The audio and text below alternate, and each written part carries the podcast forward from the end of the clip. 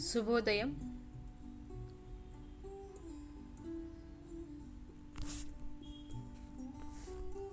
మనలోని కథలు మన తెలుగు కథలు ఆదరించే ప్రతి ఒక్కరికి నా హృదయపూర్వక అభినందనలు. ముందు మన తెలుగు తల్లిని స్మరించుకుంటూ మన తెలుగు గురించి రెండు కథలు చెప్పుకుందాం.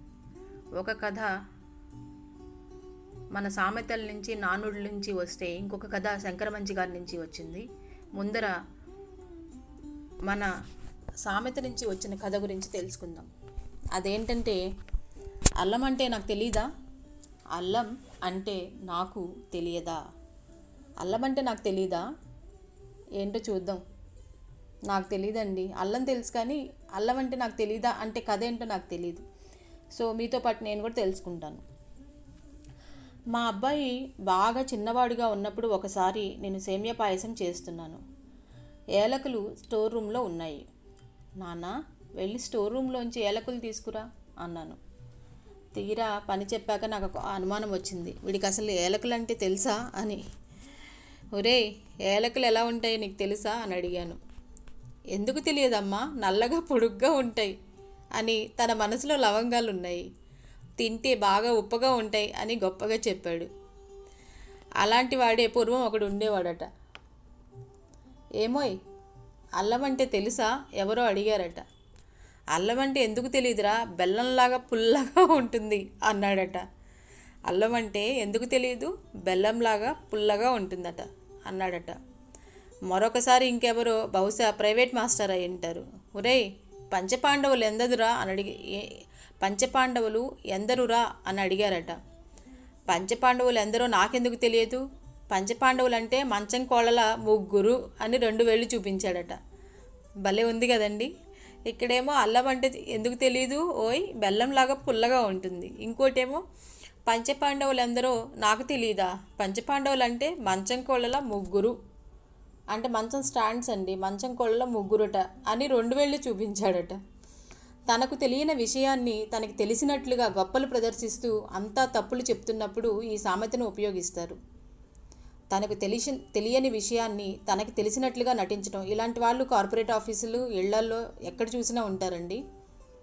ఏమో ఒక్కొక్కసారి అందులో మనం కూడా ఉంటామేమో. సో తెలియని విషయాన్ని తెలీదు అని నిజాయితీగా ఒప్పుకుంటే మనకి మంచిదండి ఫస్ట్.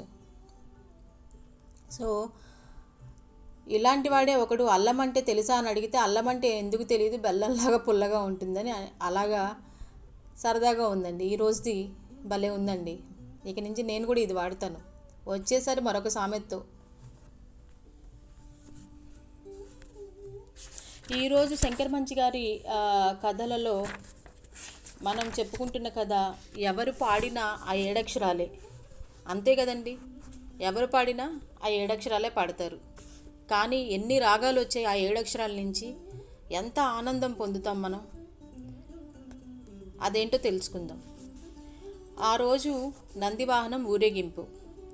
స్వామి విగ్రహాన్ని వాహనం మీద వేంచేపు చేశారు. అర్చకులు హారతి ఇచ్చారు.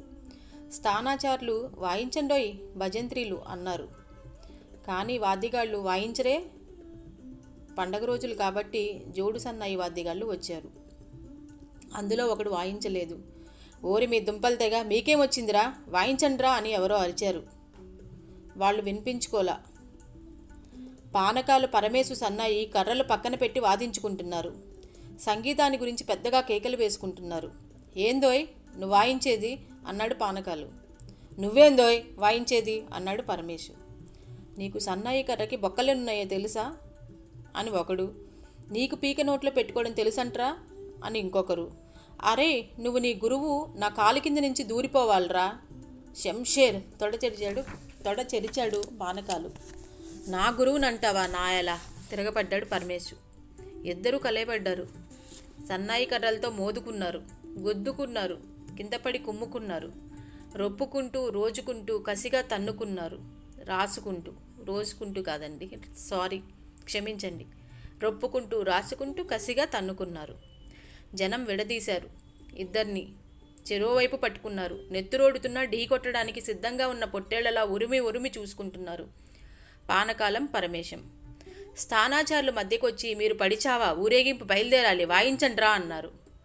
ఉండండి వాడు వాయించేది వాడు గురువు దగ్గర నేర్చుకున్నాడంట. నేనేం నేర్చుకోలే ఎవడు వాయించినా ఆ ఏడచ్చరాలే కదండి? అన్నాడు పానకాలు. పరమేశ్ ఊగిపోతూ ఏడచ్చరాలు కాదురా మూడచ్చరాలు వాయించు చూస్తాను అన్నాడు. ఏడో మూడో ఏదో వాయించేయడమండ్రా అని అరిచాడు వాహనం దగ్గరున్న అర్చకుడు. ఎట్టకేలకు పానకాలు పరమేశు సన్నాయి కర్రలు చేత పట్టారండి. ఇహ చూడండి వాళ్ళ వాయించారు. పానకాలు తనక తనకం తత్తనకం తనకం అని వీరంగం వాయిస్తే పరమేశు నైవేద్యాలు జరిగేటప్పుడు వాయించే వరస వాయించాడు. ఉన్న ఒకే ఒక డోలు వాద్యగాడు ఎవరికి వాయించాలో తెలియక కుడి పానకాలకి ఎడమ పరమేశుకి బాధటం మొదలుపెట్టాడు. తాళం వాడు వాడిష్టం వచ్చినట్లు ఇంకెవడికో తాళం వేస్తున్నాడు. మీ వాద్యాల సంగతి నాకు అనవసరం అని శంభులింగం భయమని శంఖం పూరించాడు. ఈ ధ్వనులన్నింటినీ ముంచేట్టుగా దూదేకుల సాయిబు ఖై ఖైమని బాగా ఊదాడు. ఇలా పరమ భీభత్సమైన వాద్యఘోషతో ఊరేగింపు బయలుదేరింది. ఈ వాద్యఘోష కోటలో ఉన్న పెద్ద దొరగారి చెవిన పడింది. దొరగారు గుమాస్తాన్ని పిలిచి రుంజలు కొమ్ముబూరాలు తప్పెట్లు వినిపిస్తున్నాయి. ముత్యాలమ్మ జాతర జరుగుతోందా? అని అడిగారు. గుమాస్తా గతుక్కుమని సమాధానం చెప్పకపోతే దొరగారు కళ్ళెత్తి చూశారు. అంటే సమాధానం చెప్పరే? అని అప్పుడు గుమాస్తా అయ్యా అది మన గుళ్ళో మేళమేనండి అన్నాడు. దొరగారి ముఖం గంభీరమైంది. ముఖం పక్కకి తిప్పుకుని ఆలోచనలు పురమాయ పురమాయింపుల వైపు సాగించారు.